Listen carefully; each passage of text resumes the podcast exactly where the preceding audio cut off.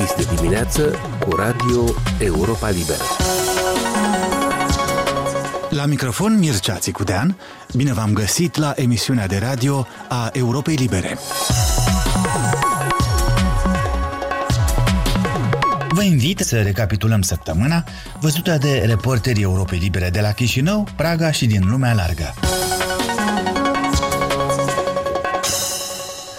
Marți 8 noiembrie am avut pe agenda un subiect pe care îl abordăm mai rar, fotbalul. De ce l-am abordat tocmai acum? Pentru că, pe măsură ce se apropie ceremonia de deschidere a Cupei Mondiale din Qatar la 20 noiembrie, cresc în intensitate protestele față de încălcarea drepturilor omului în țara din Orientul Mijlociu, cum veți auzi și în relatarea Ilenei Giurchescu.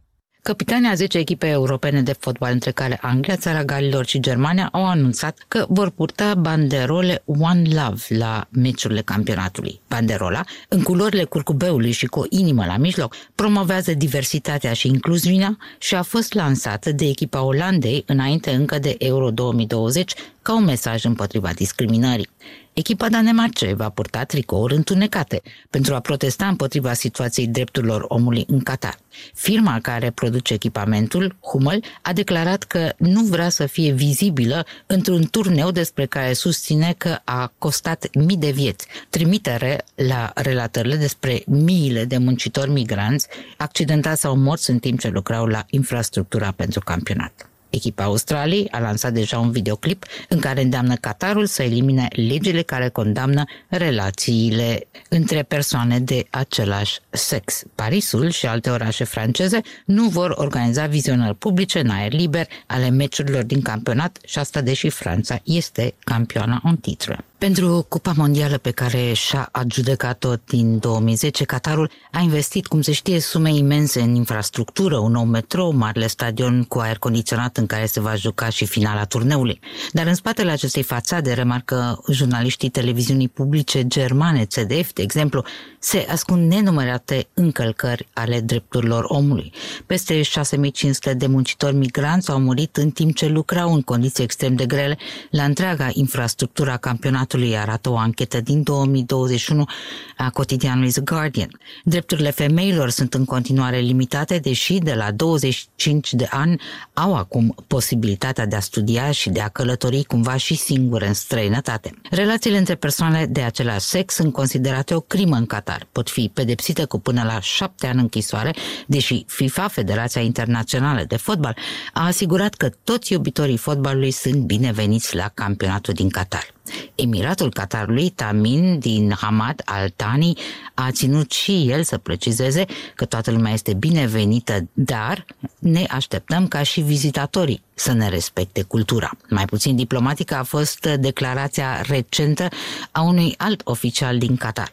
Relațiile homosexuale sunt o boală mentală, a spus Khalid Salman, fost jucător internațional de fotbal și ambasadorul Cupei Mondiale din partea Qatarului jurnaliștilor germani de la ZDF. Pe 4 noiembrie, confruntat cu acest val de critici legate tocmai de situația drepturilor omului în Qatar, Federația Internațională de Fotbal, autoritatea care de fapt a acordat Qatarului dreptul de a organiza campionatul mondial, Federația Internațională de Fotbal, FIFA, a adresat o scrisoare celor 32 de echipe participate la Cupa Mondială, în care le îndeamnă, citesc, să se concentreze acum pe fotbal, să nu târască fotbalul în bătălii ideologice sau politice și să nu încerce să dea lecții de moralitate. Scrisoarea era semnată de președintele FIFA, Gianni Infantino, și de secretarul general Fatma Samura. O primă reacție a venit de la UEFA, de la Asociația Europeană a Federațiilor de Fotbal, care are un grup de lucru pentru drepturile omului și drepturile muncii și care grup a declarat că va continua să facă presiune asupra FIFA. Salutăm asigurările oferite de guvernul din Qatar și de FIFA cu privire la siguranța, securitatea și incluziunea tuturor fenilor care călătoresc la Cupa Mondială, inclusiv fenii LGBTQ. Recunoaștem că fiecare țară are problemele și provocările ei, dar susținem și poziția FIFA că diversitatea este unul din punctele forte ale fotbalului. Îmbrățișarea diversității și a toleranței înseamnă însă și sprijinirea drepturilor omului, se arată în scrisoarea de răspuns a UEFA la misiva lui Infantino. Cu secvența următoare revenim în Republica Moldova. Ministrul Justiției Sergiu Litvinenko a vorbit mai limpede decât oricând săptămâna asta despre posibilitatea scoaterii în afara legea partidului Șor. Guvernarea spune că el ar lucra contra intereselor țării și ar fi finanțat din bani furați, argumente suficiente, spune puterea, pentru a scoate din joc. De partea cealaltă, formațiunea lui Șor spune că este victima unui regim autoritar, tot mai autoritar, care ignoră problemele reale ale poporului și este gata să recurgă la orice măsuri pentru a-și înlătura concurenții politici. Mai multe despre această dispută care, se știe, nu este nouă, dar s-a acutizat în ultimele zile în relatarea primită miercuri de la Ala Ceapai. Ministerul Justiției a ales o cale mai rapidă, dar nu neapărat și sigură pentru scoaterea în afara legii a partidului Șor, sugerează juristul Ilie Chirtoacă de la Centrul de Resurse Juridice. Ministerul a decis să sesizeze Curtea Constituțională în baza articolului potrivit căruia partidele care militează împotriva pluralismului politic a principiilor statului de drept, a suveranității, independenței și integrității teritoriale a Republicii Moldova sunt neconstituționale. Potrivit legii cu privire la partidele politice, ministerul mai avea o opțiune să ceară în instanțe judecătorești dizolvarea formațiunii, invocând pretinsa finanțare ilegală, pentru care Partidul Șor și activiștii ai acestuia sunt în prezent cercetați penal. Din experiența pe care o avem ca și organizație, mă spune că procesele în justiție durează și mai ales în, în asemenea dosare au tendința să se lungească prea mult. În timp ce Curtea Constituțională, odată sesizată, va trebui în cel mult șase luni să emită o decizie. Explică juristul Ilie Chirtoacă. Reușita demersului Ministerului Justiției este incertă, consideră expertul. Juristul Nicolae Ieșanu, fost viceministru al Justiției, spune că nu a văzut dovezi că Partidul Șor ar milita împotriva valorilor protejate de Constituție, iar eventualele încălcări ale legislației pot servi drept temei pentru dizolvarea acestui partid, dar nu pentru a-l declara neconstituțional. Prezentând joi în ședința guvernului sesizarea la Curtea Constituțională, ministrul Justiției, Sergiu Litvinenko, a spus între altele că sunt suficiente argumente juridice pentru scoaterea în afara legii a partidului Șor, care ar acționa împotriva principiilor statului de drept, inclusiv pentru că s-ar finanța ilegal. Există toate circumstanțele constituționale pentru depunerea acestei sesizări. Avem încălcări clare clare cu privire la încălcarea principiului statului de drept, iată că au venit acum constatări cu privire la subminarea independenței și suveranității cu implicarea unui stat străin. Partidul Șor, care organizează proteste antiguvernamentale la Chișinău de câteva săptămâni, cerând demisia guvernului a președintei Maia Sandu și organizarea de alegeri anticipate, a catalogat demersul ministrului Justiției drept, citez, încă un abuz grav comis de guvernarea PAS, care ar încălca astfel principiile statului de drept și ar elimina pluralismul politic. Am încheiat citatul. În reacția formațiunii se mai spune că acuzațiile privind pretinsa finanțare ilegală sunt nefondate și lipsite de orice temei juridic. Partidul Șor, vizat acum într-un dosar penal de finanțare ilegală, a fost pedepsit deja de câteva ori în justiție pentru încălcări financiare. De patru ori, candidații formațiunii au fost excluși din cursa electorală pentru finanțarea neconformă a campaniilor electorale electorale. Recent, formațiunea a fost lipsită de subvenții de la stat, după ce nu a reflectat corect finanțarea partidului în rapoartele prezentate Comisiei Electorale Centrale. La 26 octombrie, Statele Unite au sancționat partidul Șor pe liderul formațiunii, deputatul fugar Ilan Șor și apropiația acestuia pentru, citez, complicitate, implicare și interferență în procesul electoral al Republicii Moldova, în beneficiul direct sau indirect al Guvernului Federației Ruse ruse. Am încheiat citatul din Chișinău, Ala Ceapai pentru Radio Europa Liberă.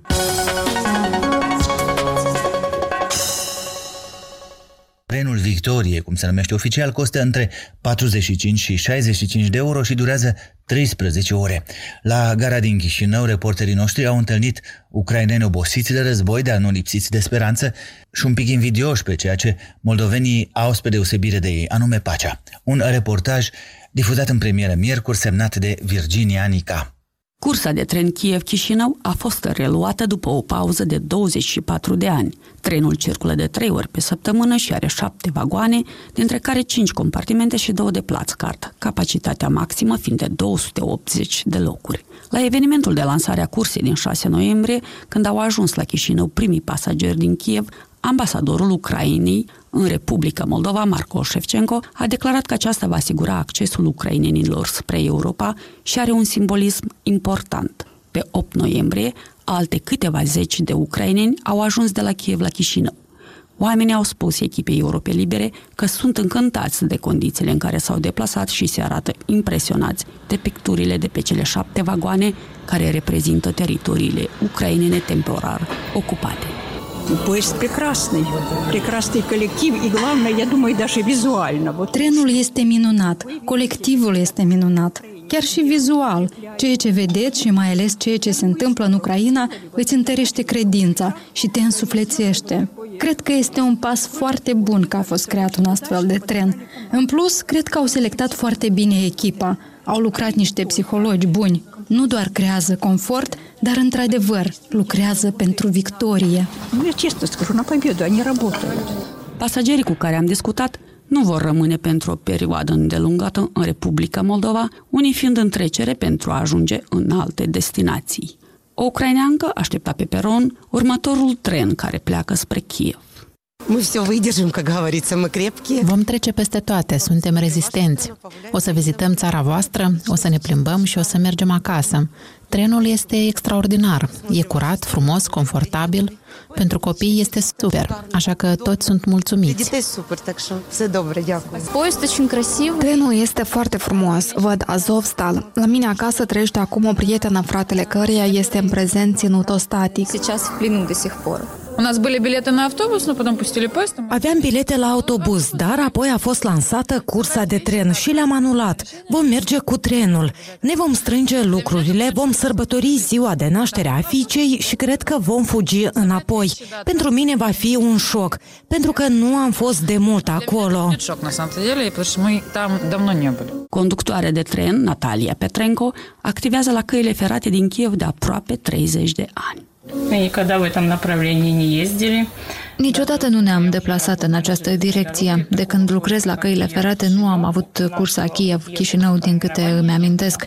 Ne simțim în siguranță, comparativ cu faptul că la noi este o situație agitată, la voi e mai calm. Cum să zic, viață în pace, așa cum a fost la noi înainte Как сказать, м- мирная жизнь, как была у нас раньше. Oamenii nu-și pot stăpâni lacrimile când sunt întrebați despre cum sunt resimțite la Kiev ororile războiului, însă sunt încrezători că totul se va termina și Ucraina va învinge.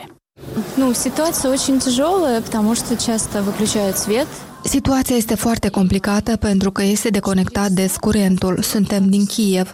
Câte 4 ore de 3 ori pe zi, 12 ore nu avem lumină. Odată cu curentul dispare și internetul. Folosim lanterne și lumânări. În general este înfricoșător. Niciodată nu știi când vor zbura rachetele. Este foarte greu. Iată, acum când mergeam, am trecut pe lângă unele locuri, chiar lângă gara feroviară, unde sunt clădiri și centre comerciale distruse. Cu trei săptămâni în urmă, când au fost principalele atacuri asupra infrastructurii, când au fost bombardate stațiile electrice, eram acasă și am numărat 10 rachete. Două dintre ele au fost în cartierul meu. A fost îngrozitor, pentru că nu știai dacă o să cadă peste casa ta sau nu. Было очень страшно, потому что, ну, не знаешь, прилетит в твой дом или не прилетит. Все хорошо, боремся. Totul este bine, luptăm, credem că va fi bine. Câteodată se aud, câteodată nu se aud. Noi deja ne-am obișnuit, luptăm. Ce ne mai rămâne de făcut? E greu acum, dar ne ținem. Oamenii rezistă, se susțin reciproc, susțin armata. Principalul e că oamenii nu fug. Eu am venit pentru o zi și mă întorc înapoi. Fondul Națiunilor Unite pentru Populație și Asociația Homecare au amenajat la gară spații sigure, locuri unde ucrainenii pot primi ajutor sub formă de pachete cu produse de primă necesitate, informații despre unde se pot caza sau de unde ar putea primi gratis cartele SIM, reușind să ajute deja 8 pasageri din Chișinău pentru Radio Europa Liberă, Virginia Nica. Emisiunea noastră se încheie aici. Pe internet ne găsiți la adresa moldova.europalibera.org și pe rețelele de socializare, inclusiv Facebook, Instagram, YouTube. Aici Radio Europa Liberă.